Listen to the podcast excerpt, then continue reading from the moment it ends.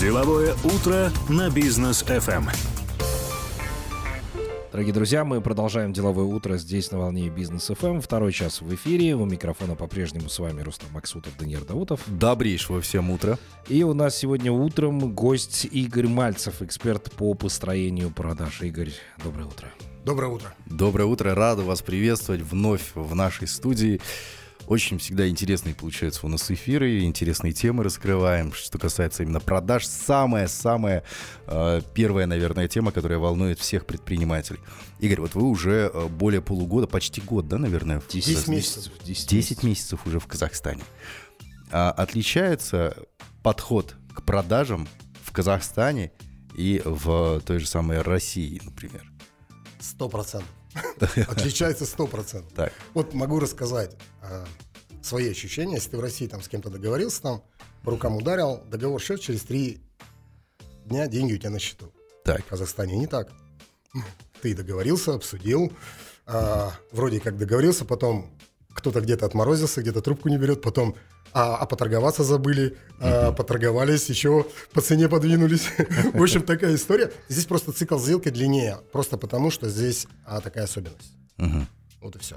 И когда ты попадаешь, смысл в том, чтобы когда ты в какой-то стране работаешь, ты должен понимать традиции, ты должен понимать характер людей, и тогда ты попадаешь, и тогда тебе комфортно работать. Вы уже в нескольких компаниях, да, сейчас внедрились и выстраиваете им продажи, но еще и вот вы рассказывали вне эфира, что вы были в Узбекистане, там вообще отдельная песня, да, наверное? В Узбекистане это отдельная песня. Это еще в 2 раза, вот я скажу так, в Казахстане в 2 раза труднее, чем в России, в Узбекистане в 2 раза труднее, чем в Казахстане. По ощущениям, да. Даже так. Труд, то есть нужно, вы сказали о том, что вот этот период сделки, он увеличивается, да? Почему? То есть это так, что вот в России ты пришел, сразу назвал цену, как вот в магазин с фиксированными ценами, да? Там нельзя просить скидку, ну вот цена написана уже на товаре, он столько и стоит, да? Здесь немножко по-другому. Какой подход здесь? То есть нужно поговорить на отвлеченные темы, познакомиться, узнать, на рыбалку там съездить, да? Выпить в пятницу вечером. Это очень долгая продажа. Или как? То есть я вот не понимаю, почему. Так и получается. Вот когда я приехал сюда, во-первых, в России больше, мы онлайн, то есть мы 12 лет работали онлайн, и компанию строила онлайн. А когда в Казахстан приехал, здесь люди любят потрогать. Да. А приедь к нам. И я, наверное, первый месяц, я просто приходил вечером и падал. У меня сил не было, потому что максимум 3 встречи в день. То есть это что значит? Ты договорился. Где-то там полчаса ты едешь, приехал. Поговорили о семье, как обстановка, как нравится, не нравится, поговорили. Где-то ушло час. Потом обсудили... Потом ты полчаса назад поехал. Итого встреча 3 часа длится. Да, 3 встречи, а по Алма-Ате еще, когда не знаешь, на такси я просто вечером приходил, я даже говорить не мог, я просто падал, потом утром вставал и понимал, что у меня снова встреча. Но вот эти встречи дали, ты встречаешься, с людьми, ты знакомишься с ними, и чем больше ты... Я, наверное, месяц ездил, встречался, и как раз у вас был. И вот этот месяц дал задел, когда меня начали узнавать, и сейчас мы уже... Мне проще, потому что я онлайн. Меня уже просто знают. Вот. И потом ты едешь на встречу, потом ты поговорил, потом ты еще раз поговорил, потом обсудили договор, потом ты начал торговаться, потом еще торговаться, потом скидка по-братски, как я говорил. Просто здесь так принято. То есть пощупать любят не только товар, но и самого продавца. Да, пощупать человека. Такой предпринимательский петтинг. Сильно сказал. Окей, образно. Да, будем понимать это. Игорь, новые инструменты появились? Вот как вы здесь 10 месяцев, может быть, специально для Казахстана у вас новая программа появилась? Да, мы, кстати, записали... У нас есть программа «Система растущих продаж», мы называем «Система растущих продаж ПРО». Это была индивидуальная работа, и мы работаем там с большими компаниями. Сейчас мы работаем там, допустим, Дольче Фармзавод, лидер рынка пенобетона Казахстана, компания «Катон». Вот у них мы ездили в Узбекистан, у них там завод открылся. Мы сейчас, в принципе, с ними работаем в Узбекистане. Вот, и программа «ПРО», она для больших компаний. Но мы увидели, что очень много компаний маленьких, и Казахстан очень быстро развивается, и мы сделали такую программу «СРП-Лайт», которая вот именно для таких небольших предпринимателей. Это первое. И потом, что мы еще видели, это с вами делился за кадром, что я увидел, что мало того, что Мы делали акцент большой на технологии, инструменты для продажников. Uh-huh. Но вот, допустим, есть определенные продажи, есть законы в продажах, которые работают вот как закон всемирного тяготения. Допустим, если карандаш 10 раз бросить на пол, он 10 раз упадет. Вот так же есть законы определенные, и мы увидели такую штуку. Мы очень много работали с продажниками, ну, то есть с линейными сотрудниками отдела продаж, с менеджерами или продавцами. И мы увидели, что как-то, если вот закон такое управление, куда ты направляешь внимание и энергию, то начинает расти. И еще один закон, он звучит так. Любая технология, любые инструменты начинают деградировать ровно с того момента, как они внедрены в компанию, без контроля. То есть если нет контроля, если ты что-то внедрил, то это начнет там через неделю тут же деградировать. Потому что есть еще один закон, что если человека не контролировать, он будет, ну, вот без контроля человек начинает деградировать. Это, в принципе, ну, каждый человек. Я думаю, что если, ну, мотивация, если кто-то сверху есть, кто пинает, ты лучше работаешь, чем если бы ты, мало там, 5% людей, которые осознанно понимают, что это надо делать. А в основе своей человек начинает оптимизировать. Как только нет контроля, он думает, ну, вот это тяжело, я это делать не буду. Угу. И убирает это. И постепенно все начинает деградировать. И вот мы увидели, что в Казахстане особенно ярко, да это и в России также, акцент начинаем смещать на управление. То есть на мастерство и профессионализм руководителей среднего и высшего звена. Потому что если руководитель не осуществляет контроль, то продажи будут падать. Потому что там перестаются инструменты применяться и технологии. Вот. Ну вот это мы сейчас, вот на это прям большое делаем. А как же вот эта система, когда многие говорят, замотивируй сотрудников, они у тебя сами будут там работать, ты периодически там контроль их и все. Это в Казахстане не работает? Это мечта любого предпринимателя — лежать на Бали и контролировать свой бизнес с телефона. Я проходил этот этап, это не работает. С кем бы мы ни говорили, все говорят одно и то же. Ну просто это какая-то сказка, да, ты которую сказку идешь, ты туда в лес уходишь, в сказку там живешь, потом ты возвращаешься, бизнес у тебя кривой косой, то есть он уже хромает, и тут надо прям заходить в него и брать. Но вот. Без контроля это все превращается в анархию, а анархия ведет к хаосу. Да, совершенно верно. Угу. Вот таким вот образом. Так, ну хорошо, давайте продолжим еще общение сразу после короткой паузы. Друзья, оставайтесь с нами. Если у вас есть вопросы к Игорю, то можете смело поучаствовать в нашем эфире. Заходите к нам на страничку в Instagram businessfm.kz. Оставляйте ваши комментарии, с удовольствием их озвучим. Деловое утро на Бизнес ФМ. Итак, продолжаем наше общение. Игорь Мальцев у нас сегодня в гостях, эксперт по построению продаж. Игорь, еще раз здравствуйте. Добрый день всем, доброе утро. Игорь, давайте теперь прям по конкретной технологии поговорим. Что конкретно нужно знать и понимать предпринимателю для того, чтобы у него продажи шли вверх? Отличный вопрос на самом деле, потому что, ну, опять же, я буду вам рассказывать законы, на которых мы опираемся, да, uh-huh. И законы эти, они взяты не с воздуха, они взяты из нашего практического опыта. Вот, и закон, один из золотых законов управления, он говорит, нельзя делегировать то, что ты не контролируешь, нельзя контролировать то, что ты не понимаешь. То есть часто мы заходим в бизнес, и владелец бизнеса говорит, вот у меня есть там ребята, да, в отделе продаж, вот ты их обучи. А я тогда говорю, слушай, ну, хорошо, что интересует владельца, в первую очередь? Владельца интересует, но обычно в 90% случаев ставится план, и по определенным отсечкам временным смотрится факт. Тебя что интересует? Вот тебя интересует одна вещь. План есть на месяц? Факт. Больше плана или меньше плана? Угу. Если факт больше плана, все молодцы, все красавчики, не надо никого трогать. Но если факт меньше плана, тебе же станет интересно, то ты же захочешь послушать ропа. А Роб тебе приходит и говорит, вы знаете, продаж не было, потому что неделю шли проливные дожди. Вы такие, ну, как бы, ну, логично, как бы. Да. Мы же сахарную вату продаем. Ну, как бы логично, да? И такой, ну и ладно, нет, ну и все с этого момента. То есть владелец должен понимать, о чем говорит ему Роб. А как он может понять, если он не знает, как устроен отдел продаж? Я все время владельцу говорю, вот мы проводим, там, почти каждый день я провожу диагностику. И я владельцу. В общем, ты мне голову не морочишь, ты обучи на моих ребят, пусть они как бы работают, и все. Я говорю, хорошо, а ты занимаешься бизнесом. Бизнес — это деньги. Так вот, есть только две точки, куда заходят деньги. Это первая продажа. То есть ты сделку заключил первый раз, получил деньги. Деньги зашли.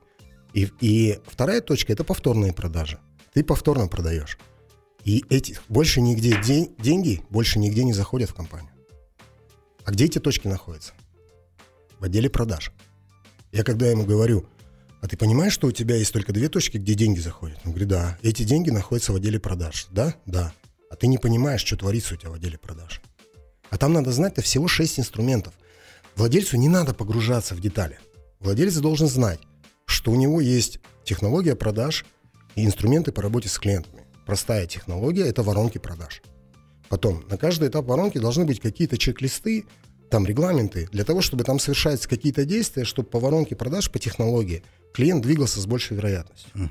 Потом, когда он двигается, что продает менеджер? Менеджер продает ценность для клиента. Клиент же, когда клиент обращается или есть какой-то интерес к чему-то, очевидно, что ему это необходимо, да, и он выбирает на рынке. Так вот, надо показать ценности. А ценности всего две. Почему ты должен купить в этой компании? Потому что основная проблема сейчас — конкуренция. И любой бизнес должен ответить на вопрос: а почему, собственно, клиент должен купить именно в твоей компании? И на этот вопрос отвечает такой инструмент, как УТП. А когда продаем мы компанию, когда компанию продали, мы продаем услуги этой компании, или продукт, или товар этой компании. А, соответственно, любая услуга или продукт должны быть переведены характеристики в пользу для клиентов, ценности. Есть такой инструмент — книга по продукту. Вот у нас получается, отдел продаж, он, на самом деле отдел продаж состоит из 3 частей, но самая фундаментальная часть – это вот технология продаж и инструменты по работе с клиентом. Туда относятся 6 основных инструментов. Воронки продаж, регламенты, чек-листы и скрипты. 2. Уникальное торговое предложение. 3. Книга по продукту. Если клиент идет по воронке, он уходит, если с воронки выпадает, да, должна быть система касаний или информационное поле, чтобы он оставался в нашем поле. И 5. Это CRM-система. Вот эти базовые вещи фундаментальные. Я владельца спрашиваю, 90% владельцев не могут дать определение воронки продаж. Мы их спрашиваем: скажи, пожалуйста, что такое определение? Если человек не может дать этому определению, он не понимает это. Ну, воронка продаж — это вот такая штука, вот такая, как воронка, да? Конус. Конус, да-да-да, это конус. Я говорю: нет, это не конус, это технология по работе с клиентом. Угу. А я говорю: ты понимаешь, что все деньги твоего бизнеса, все деньги находятся на воронках? По факту, ну вот, если не брать, простая воронка — это привлечь лида, продать им первый раз, продавать постоянно. Таким образом, как минимум, 2 воронки должны быть в любом бизнесе. Воронка первой продажи и воронка постоянных продаж. И все деньги бизнеса находятся на этих 2 воронках. Я владельца спрашиваю: а ты контролируешь эти воронки? А как он контролирует воронки, если он даже не понимает их? Угу. Он даже туда не смотрит. Он, ну, где-то в CRM там есть, вот 90% владельцев не понимают. Но мы же делегируем, когда мы делегируем продажи РОПу, и получается, что когда мы делегируем, мы если мы не можем контролировать то, что не понимаем. И у нас получается такая штука. Почему нет продаж? Почему факт не совпадает с планом? Потому что неделю шли дожди. Ну, наверное, правильно. Наверное, от этого чего-то зависит. Просто предприниматель сам не знает от чего. Да, хотя бы базовые вещи владелец должен понимать. Когда ему роб говорит, он говорит, что продаж нет, хорошо. А сколько у нас конверсия была на этапах? Почему лидов мало? Когда большой отдел продаж, надо проанализировать там подразделение где-то. Роб должен объяснить, почему нет факта, назвать четкие причины, потом наметить план, как он будет. Потому что если он сейчас факт меньше плана, ему же надо наверстывать на следующую неделю, например. И он должен дать четкий план владельцу, и владелец должен его утвердить. А как владелец может утвердить то, что он не понимает? Вроде хорошо говорит. Вот такая история. Но вот сейчас многие предприниматели говорят о том, что времена поменялись. Нужно договариваться с сотрудниками. Не как раньше, вертикальная ветвь. Ты пришел, по башке дал, сказал: работать, все работают. Сейчас так уже не работает. Нужно договариваться, нужно уговаривать. И когда приходит, например, человек на позицию продажника в компанию, он требует сразу, во-первых, фикс какой-нибудь, зарплату, хороший процент со сосвоих продаж, какой-то соцпакет. Ты прям сейчас во все боли. То есть хороший соцпакет какой-нибудь, и так далее, и тому подобное. То есть он требует для себя условий. Я, например, как предприниматель, я понимаю, что мне нужен человек, который придет, я ему дам возможности, имя своего бренда, своих клиентов, наработки, технологию. Пожалуйста, зарабатывай процент. О какой фиксе может идти? Какой, что там еще? Да? Продажа. Да, ты ж продажник. Но у меня одни представления, а у него другие ожидания, у человека, которого я нанимаю. Вот расскажите, пожалуйста, что нужно делать, как выстраивать отношения, какие условия нужно выдвигать кандидатам на ту или иную позицию? Вообще отличный вопрос, глубокий. Uh-huh. И вот смотрите, почему так получается? Допустим, продажник, я согласен, да, должен продавать. Он как, он должен скакать куда-то, он должен захватывать работать территорию. Работать в поле. Да. Но получается как? Допустим, работодатель не может нанять продажника хорошего, и он его покупает окладом. И формируется, один не может нанять, второй не может нанять. И они рынок, работодатель, начинает фиксами. Uh-huh. А когда человек смотрит, он приходит к одному и понимает, что он, у этого фикс есть, у этого нет. Куда он лучше? На фикс пойдет. Понятно. И получается, что когда люди не могут нанять, у нас рынок сам такие условия, понимаете, нельзя идти поперек рынка. Потому что, мы же смотрим на рынок, как рынок сотрудников, да, он так работает. Если мы выпадаем из этого рынка, то общее, получается, что мы должны тоже соответствовать рынку. Mm. Да? И без фикса продать работу очень сложно. Это первое, то, что мы видим, да. Допустим, я расскажу, как у нас в России, нашей компании, у нас есть твердый оклад и мягкий оклад. Mm-hmm. Он как бы из двух частей состоит. Вот, и в принципе мы попадаем, но мягкий оклад, у нас такая прогрессивная система, то есть ты это делаешь, ты получаешь.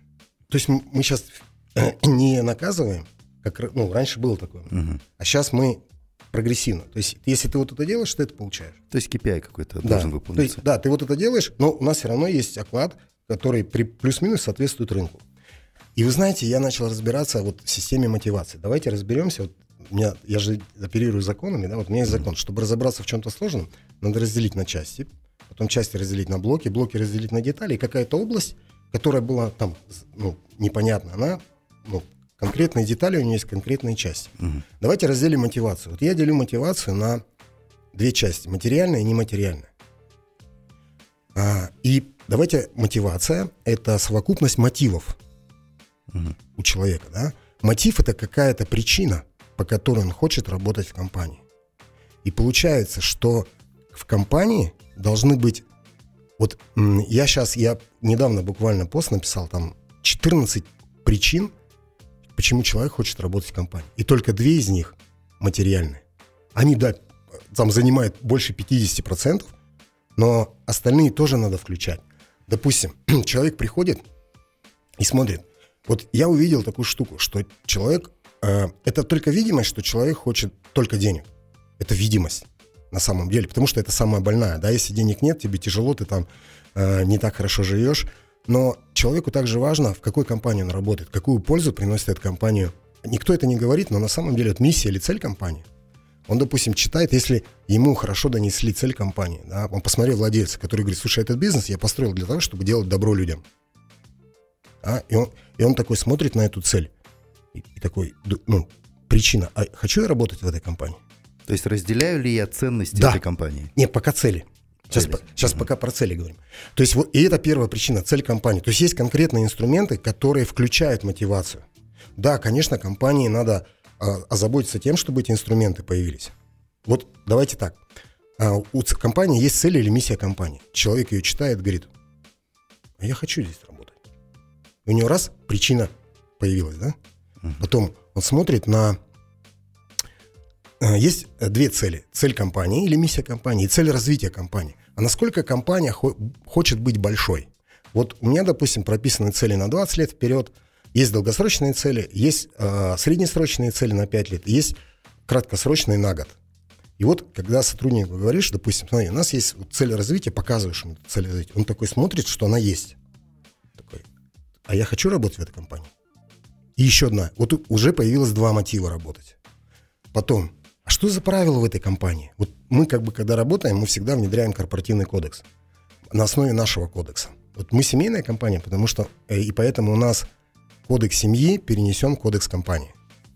Uh-huh. Вот. И в кодексе это сбор ценностей и правил. Вот давайте посмотрим. Любая компания – это группа людей, объединенная целями, ценностями и правилами.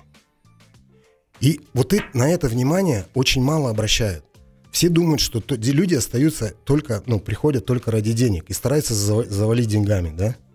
Но по факту вот эти инструменты не включаются, просто это другой уровень мотивации сотрудников и другой уровень управления. По факту это все инструменты управления, которые нужно сделать в компании. Я сейчас говорю в отдел продаж. Вот и получается, что когда человек смотрит, человеку важно работать в компании, в которой понятные ценности и правила, и они соблюдаются. И когда он видит это и видит, что это так и есть на испытательном сроке, он говорит, я хочу здесь работать. И у него появляется еще одна причина. И вот таких причин он смотрит, а есть ли здесь должностные инструкции, а есть здесь воронки продаж, а есть здесь регламенты, а есть здесь у меня инструмент, а есть здесь УТП в этой компании, а есть здесь книга по продукту. Согласитесь, с каждым названным инструментом мотивация человека увеличивается. Угу. И вы знаете, люди, когда вот эти все инструменты мотивации правильно включены, люди начинают балансировать, они понимают. Я все время задавал такой вопрос. Вот я как-то принимал главного бухгалтера на работу. У нас есть такая технология быстрого найма. Я нанимал, клиент попросил, мы обычно продажников нанимаем, но тут попросил главного бухгалтера. Мы его там аудиторами проверили, его специфику, да, чтобы он понимал. А потом я с ней разговариваю и спрашиваю, скажите, давайте представим две компании, да. Вот в этой компании вы там получаете, условно, 500 тысяч тенге, вас здесь уважают, любят, у вас там дети заболели без вопросов, вас понимают, вы участвуете в компании, вы участвуете, слышат ваше мнение, вас уважают, но платят 500 тенге. А в этой компании, да, вы никто, работаете с 7 утра до 8, mm-hmm. об вас там никто не спрашивает, вас топчут там условно, да, но здесь вам платят 700 тенге. Где вы будете работать? Только честно. Ни один человек мне не говорил там, где 700. Все, я говорю, давайте честно, давайте открыто. Это, знаете, уровень мотивации. Спрашиваешь, уровень мотивации – деньги. Я задаю всегда этот вопрос. А там разные есть ходы. Они говорят, мы будем максимально долго работать здесь, а потом перейдем туда. Когда соберем капитал. Да. Но на самом деле мотивация – это процесс. Если посмотрим на определение, то есть мотивация – совокупность мотивов. Безусловно, давайте теперь поговорим про денежную, потому что это очень интересная вещь. Человек должен сам, мы сейчас сами перерабатываем свою мотивацию в компании, человек должен сам считать свою мотивацию, она должна быть простая. И помните, мы с вами говорили, что внимание сотрудника мотивацией направляется на те точки, которые максимально не заставляют, а мотивируют его быть эффективным. Мотивация, и она должна быть не сложная, не запутанная. Она должна быть простая и прогрессивная. То есть это сделал, получил. Чтобы, и знаете, когда человек, он говорит, я хочу больше зарабатывать. Мы ему говорим, хорошо, а что ты хочешь, что ты можешь еще взять, чтобы больше, больше, ты же приносишь больше компании, мы с тобой делимся. Хочешь больше зарабатывать, скажи, что ты хочешь вложить в мотивацию свою, давай. Ты будешь не 10 клиентов брать, а 15, давай. В день, условно, да. И получается, что это файл мотивации, который у нас они в электронном виде, в Excel все. Математические таблицы, где... И мы сейчас снова переделаем мотивацию. И снова делаем, чтобы... Мы хотим, чтобы это было честно, прозрачно. То есть человек делает, галочки ставит, сам проставляет и смотрит, какую сумму он зарабатывает. И тогда, понимаете, тогда компания становится прозрачной. То есть человек понимает, есть определенные ценности у нее, цели, правила. Это не материальная мотивация. А есть файл, где рассчитывается его зарплата, где он ее сам может посчитать, и нету знаете, мутных схем, то есть он не понимает. Я понял сейчас, что это очень важно, чтобы было прозрачно. Но это, знаете, у каждой компании же находится на своем уровне развития, да, и у каждой нельзя соскочить там с пола, вскочить на середину там комнаты, да, ты все равно ступеньками идешь. Просто надо к этому идти, и на каждом этапе развития ты понимаешь, что тебе надо сделать. Мы сейчас пришли к такому, что и клиентам своим направляем уровень, делаем ключевые показатели эффективности для сотрудника, а потом мотивацией направляем внимание на эти точки. И делаем так, чтобы инструменты управления каждый день, допустим, почему важен руководитель? Допустим, руководитель отдела продаж, он каждое утро направляет внимание сотрудников с помощью инструмента управления на эти эффективные точки, каждое утро. И закон есть такой, куда мы направляем внимание и энергию, то начинает расти. Просто надо сотруднику объяснить и сделать так, чтобы он смотрел каждый день и побуждать его это делать. То есть это становится более понятно. То, что мы разбираем сейчас, это... Да, хорошо, отлично. Спасибо. Оставайтесь с нами, друзья, после короткой паузы продолжим. Деловое утро на Бизнес FM. Продолжаем беседу. Игорь Мальцев здесь по-прежнему с нами. Здесь вот вопросы поступают к нам в Инстаграм, но я думаю, чуть попозже мы уделим время, потому что сейчас хотелось бы поговорить непосредственно о деньгах. Игорь, вот мы вне эфира обсуждали, что чаще всего у продавцов, да и у многих сотрудников нет понимания, откуда приходят деньги, да, как они поступают. Потому что чаще всего сотрудник говорит: повысьте мне зарплату, а ты понимаешь по своим продажам, что у тебя нет вообще денег, а их не волнует этот вопрос. Они говорят: ты же там владелец, давай деньги. А откуда у владельца деньги берут, то тоже, собственно, нет понимания этого. Нужно ли разговаривать на подобные темы, объяснять, как действительно входят деньги в компанию, что они не появляются внезапно? И как объяснить, что сказать? Да, что сказать при этом. Вы сегодня, ребята, прям меня такими вопросами, прям как из пулемета, прям что не вопрос, то... Да, это очень важный вопрос. И на самом деле... Давайте я сейчас нарисую идеальную картину. Вот у каждого бизнеса сейчас есть реальная картина. Я нарисую идеальную картину, к которой желательно стремиться. Да? Вот я в последнее время провожу там мастер-классы, и я, если там прихожу в компанию, то я первое рассказываю, как... допустим, мы работаем с компанией, которая занимается бизнесом. Бизнес – это деятельность с целью получения прибыли. Прибыль извлекается из объема продаж. Ну и, собственно... Менеджеру надо понимать, какова его прибыль. То есть я начинаю тренинг и говорю, что, допустим, или мастер-класс, и говорю: ребят, давайте представим, что вы в коммерсанты в чистом виде. Вам не надо беспокоиться об аренде, вам не надо беспокоиться о бухгалтерии, о налогах.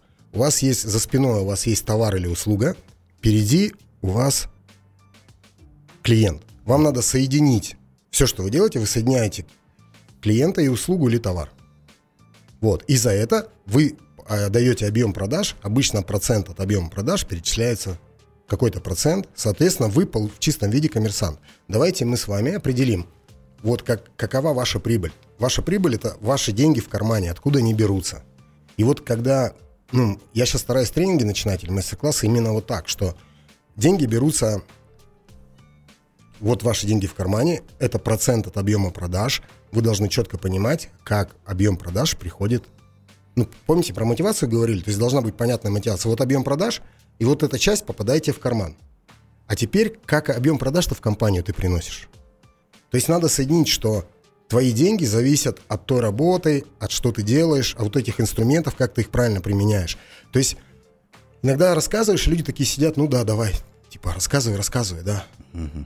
А по факту, если они понимают, что вот этот инструмент помогает им вот так деньги зарабатывать, вот этот вот так, вот этот вот так, надо обязательно связывать все действия, как они влияют на его карман. Вот это вот понимание. И как я уже говорил, есть еще один закон. Человек что-то не делает, либо не хочет, либо не понимает. Притом не хочет на 90 практически процентов зависит от не понимает. И вот первое, что надо, чтобы человек понимал, как деньги, как менеджер, попадают в его карман. И это должно быть связано с компанией, с инструментами компании, с воронками, с регламентами, и так далее. Вот это надо связывать. И как раз соблюдение, допустим, регламентов, это должно быть один из KPI.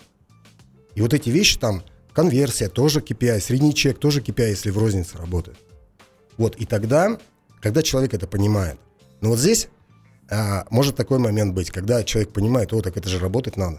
Вот я тоже хотел спросить, это же, работать надо, а как зарабатывать мне деньги? А секрет в том, что есть только один путь. Менеджер приносит объем продаж компании, да. Компания определенным процентом, бонусами делится с сотрудником. И другого пути в природе нет. Угу. Так вот, он должен понимать, что в компании есть инструменты, или у него должны быть инструменты, которые помогают им зарабатывать больше. Мы сейчас в одной компании работаем, у нас с группой компании МД работаем, и вот там одна компания, Rich Nature, мы даже сделали такую штуку, называется упущенный потенциал. То есть мы ставим... Сколько бы денег теоретически они могли бы заработать? Да, типа такого. Да. И мы к ним привязали, там есть определенный процент, который заработал, мы привязали такой показатель, как незаработанные деньги. Угу.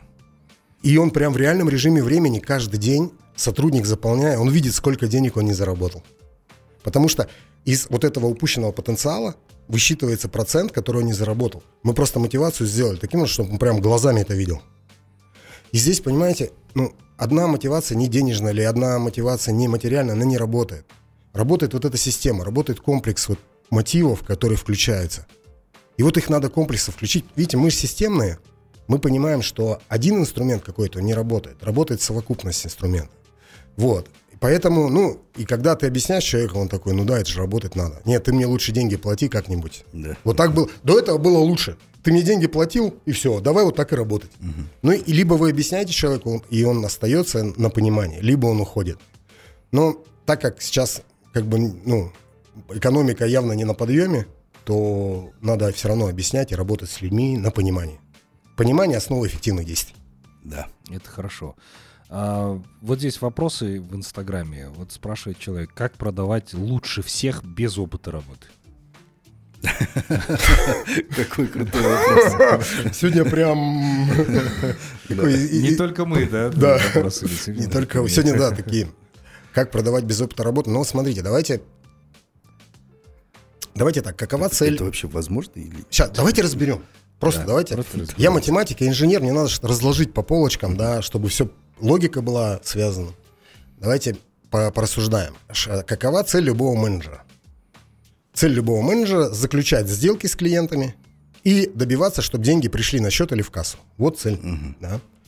Каков результат? Заключенная сделка и деньги в кассе или на счету. То есть это определенный объем продаж.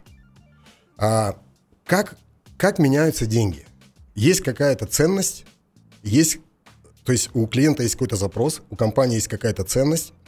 Если менеджер может показать эту ценность, то с большей вероятностью клиент купит. Если не может показать эту ценность, он и с меньшей вероятностью это купит. Соответственно, менеджер, который продает, он должен знать ценности.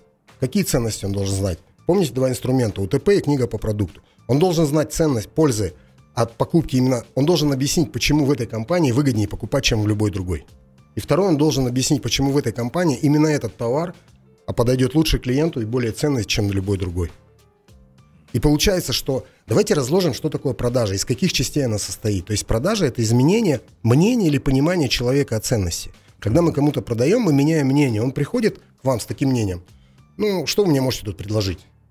А уходит. О, ребята, спасибо вам огромное, вот деньги вам, да, давайте мне продукцию. Вот что такое продажа. И продажа состоит из 4 частей. Когда мы работаем, первая часть – это информация.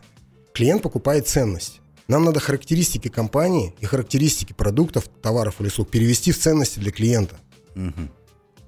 Неопытный человек просто… Нет, есть уникумы, которые, знаете это, которые говорят пургу с таким уверенным видом. Вот продать можно только так. Ты говоришь пургу, но ты так уверен в себе, что клиент говорит, ну все, понятно, я покупаю. Да. Вот только единственный случай. Во всех остальных случаях ты должен знать… ценности компании, ты должен знать ценности товаров или услуг, которые ты продаешь. Вот. И тогда, получается, давайте разберем продажи. Это информация в первую очередь.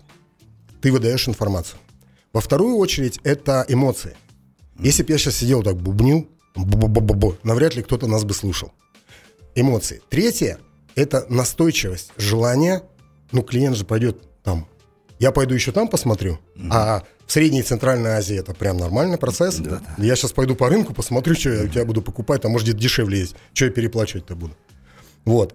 Третье – это настойчивость, и четвертое – это умение общаться, умение слушать человека, умение с ним, ну, как бы быть, ну, просто передавать, понимать его мысли. Вот из 4 вещей состоит продажа. И первое, на первом месте, стоит информация. Я не знаю, как можно продать, если ты не знаешь ценности и пользы компании и ценности и пользы продукта. Продать можно в единственном случае, гнать пургу с уверенным видом. Да. Игорь, подтвердите, это я не знаю, ну, я когда-то это услышал от Стива Джобса и до сих пор, собственно, придерживаюсь такого же понятия, когда клиент не понимает и не знает, что ему нужно. Ты в этот момент приходишь, ему разъясняешь все по полочкам, раскладываешь и говоришь, вот это тебе нужно, то, что я предлагаю. Он говорит, нет, подожди, мне это не надо, и он начинает рассказывать со своей точки зрения, что ему было бы хотел бы видеть сейчас в данный момент, да, у него есть деньги, он готов, собственно, оплачивать, но то, что ты ему предлагаешь, в данный момент ему не подходит. Но ты, зная, как работает твоя компания, какой продукт конкретно ты предлагаешь клиенту, ты в этот момент можешь резко, собственно, переобуться и сказать, подожди, у меня для тебя есть вот это, покупай. да, и клиент в этот момент понимает, надо, покупаю. Но вот это понятие, что клиент не всегда знает, что ему нужно. Это факт, это да, верно. Потому что клиент приходит, говорит, мне надо что-нибудь такое. Либо там есть несколько типов клиентов, клиент приходит, дайте мне вот это, я точно знаю, что мне надо. Да? Угу. Вышел там 14-й iPhone, дайте мне 14-й iPhone, мне ничего не надо, даже Samsung не предлагайте. Да. Да? Угу. А другой приходит, слушай, я не знаю, выбрать iPhone или Samsung, да, давай поговорим, а может там что-то у китайцев получше есть. Угу. Да, и ты начинаешь. И вот здесь вот, если мы не будем говорить про звезд, да, звезда, она найдет путь. Давайте говорить про среднего менеджера, потому что, в основе своей это так. А должно быть определенная, технология, как работать. Допустим, надо вступить в контакт. Это технология, четырехшаговая технология продаж. Вступил в контакт, следующий шаг – выяснение потребностей. Но в потребности это не значит выяснить, а что тебе, собственно, надо. Вот именно вы. А начать с ним говорить. Есть, наверняка, знаете технику SPIN, ситуационные, проблемные, извлекающие, направляющие вопросы, ее можно изучить и почитать. То есть ты начинаешь задавать вопросы. То есть получается… Надо хотя бы как минимум встроиться в технологию. То есть вступление в контакт, выявление потребности, но это не то, что тебе нужно, а вот именно глубинное. А что для тебя важно? Допустим, ты хочешь телефон, да? Хорошо. А как ты используешь телефон? Я вот так использую. А что в приоритете у тебя? Что тебе наиболее важно из функций? Такие-то, такие-то функции. Окей, хорошо. А ты где-то уже покупал? Там, какие у тебя были проблемы? Может быть, ты сталкивался с какими-то трудностями при покупке? То есть мы начинаем его опыт еще исследовать. Какой у него был негативный опыт, да? И когда тут надо просто общаться с клиентом и выяснять у него, вытягивать прямо из него, не надо ему ничего не предлагать. Вот давайте, зайдите сейчас в любой магазин в России или в Казахстане, или еще куда-нибудь, зайдите в любой магазин, 90%, вот вы придете, 90%, что вы увидите? Вы увидите, что к вам несется продавец с вопросом «Вам помочь?» Да, это ужасно. А еще нет, еще бывает так, еще так, 90% поступает так, когда вы подходите к чему-то, или вы подходите к продавцу и спрашиваете, давайте, допустим, мужчина, да, рубашку, да, или женщина блузку. Uh-huh. Мне нужна блузка. Что делает продавец? Он говорит, вот у нас блузки, вот такая блузка, такая. Что делает профессиональный продавец? А по какому поводу? Вам на праздник или на повседневную? И начинается, а какой цвет вы предпочитаете? А какие у вас брюки будут? Да, вы в ботинках будете. Вот это и есть профессионализм.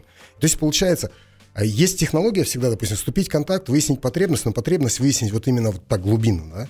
Именно потом, вопросами, правильными вопросами. Да, правильный вопрос. И потом уже, вот как Рустам сказал, и потом предложить то, что прям нужно этому человеку. Вы знаете, я считаю, и это должно быть искренне, и человек должен знать продукт. Он говорит, вы знаете, из того, что мне сказали, зачем вам нужен iPhone, там, к примеру, да? Когда вы можете обойтись китайцам, это будет там столько, я условно говорю сейчас, да? Это будет стоить, но он будет выполнять те же самые функции. Да, и вам этого будет достаточно. Если человек говорит, я точно вам говорю, я уверен, что именно это вам подойдет. И вот это продает. Уверенность в продукте и понимание, что человек действительно хочет. И получается у нас вот эти 4 этапа: вступить в контакт, выявить потребность, презентовать продукцию и закрыть сделку. Я уверен, что это вам подойдет. Пойдемте к кассе. Закрытие сделки именно Вот такие менеджеры, они и формируют в наших компаниях постоянных клиентов. Да. Которые совершают повторные продажи постоянно. У нас же 2 точки захода денег. Первая продажа и вторая продажа. Да. Все, больше денег нигде не заходит. Если про рынок и про блузку, у нас чаще всего на рынке можно встретить так, типа, вот эту блузку бери, сам ношу, отвечаю. 5-й год ношу. Не снимаю, да. Тут надо, конечно, к особенности, страны тоже применять технологию. Да, вот здесь был вопрос еще, Игорь, как с вами связаться? У меня не было задачи там продавать услуги. Наберите, пожалуйста, давайте, я не знаю, будет этично там сказать номер телефона или как? Нормально. Мы про пользу, если это будет полезно. Давайте, напишите мне в WhatsApp на номер телефона +7 705 473 0784. Напишите мне лично, я... И еще раз можно повторить, чтобы вдруг кто-то... Да, еще раз, +7 705 473 0784. Напишите мне в WhatsApp, и мы уже там дальше. Отлично. Наш хороший товарищ, один из сферы логистики, Руслан Диханбаев зовут его, постоянно наш слушатель, спрашивает, какие книги вы бы посоветовали почитать предпринимателям, чтобы вообще понять специфику продаж? Вы знаете, я вот базовый, даже для B2B, но для B2C-то это для розницы. Вот в Казахстане очень много розничных бизнесов, да? И для B2B эта книжка тоже подойдет. Называется «Нет, спасибо, я просто смотрю». Сама книга, она так и называется. Это прям моя цитата. Да-да-да, она так и называется. И там интересный опыт человек рассказывает. По-моему, если мне память не изменяет, он рассказывает о том, что у него был магазин, боюсь соврать, но похоже, что у него был магазин, где он продавал костюмы, которые стоили условно $190, а рядом открылся Уоллмарт, и там эти костюмы стоили $19. И он умудрялся продавать. И вот там, я как сейчас помню, вступление в контакт. Вот это, и там вот эта модель, про которую я рассказывал, она очень ярко раскрыта. Он говорит, заходит женщина с коляской. И вот он говорит, самое главное для розничного продавца это вступить в контакт. Если ты правильно вступил в контакт, ты продашь человеку, если человек действительно хочет купить. А заходит женщина с коляской, он говорит, она подходит к ней, мальчик, девочка? Она говорит, мальчик, да, условно, не помню. Он такой, где взяли? Все, ну вот вы сами смеялись. И она тоже рассмеялась. И вот там мастерство вступления в контакт для розничного бизнеса. Нет, спасибо, я просто смотрю, это прям шедевр, да. Потом мне еще очень нравится книга Джей Берр «Полезным быть выгодно». Это про систему касаний. Я рекомендую всем к прочтению эту книгу. Вы выстраиваете отношения с клиентом посредством этой книги. И там объясняется на опыте, как, допустим, клиент шел по воронке, да, ну, я сейчас не буду там про 4 типа клиента рассказывать, но клиент, если шел по воронке и вышел с нее, да, ушел с воронки, то надо оставить его, а если контакт оставляем, то надо взять телефон и можно это продать. То есть, чтобы что-то клиент сделал, надо это продавать. И вот Джей Берр описывает в этой книге, как выстраивать систему касания, чтобы клиент вернулся. Полезным быть выгодно. Джей Берр. Отлично. Запишите, пожалуйста, если еще нужны контакты Игоря, напишите к нам в Instagram businessfm.kz, с удовольствием поделимся, чтобы вы с ним связались и уже, собственно, объяснили, какие у вас конкретно боли по продажам. Обязательно, я думаю, Игорь разберется в них и решит. Ну, а мы с вами прощаемся, но перед тем, как перейдем уже в следующий час, мы тоже, кстати говоря, ищем сейчас новых продажников в отдел продаж, да, так как я возглавляю сейчас коммерческий отдел TAN Media Group. С удовольствием ждем вас в команду. Тоже напишите нам на businessfm.kz. Созвонимся с вами и пригласим на собеседование. Игорь, вам спасибо большое. Вам спасибо, ребят. Было очень классно. Спасибо. До новых встреч в эфире, друзья. Всем пока.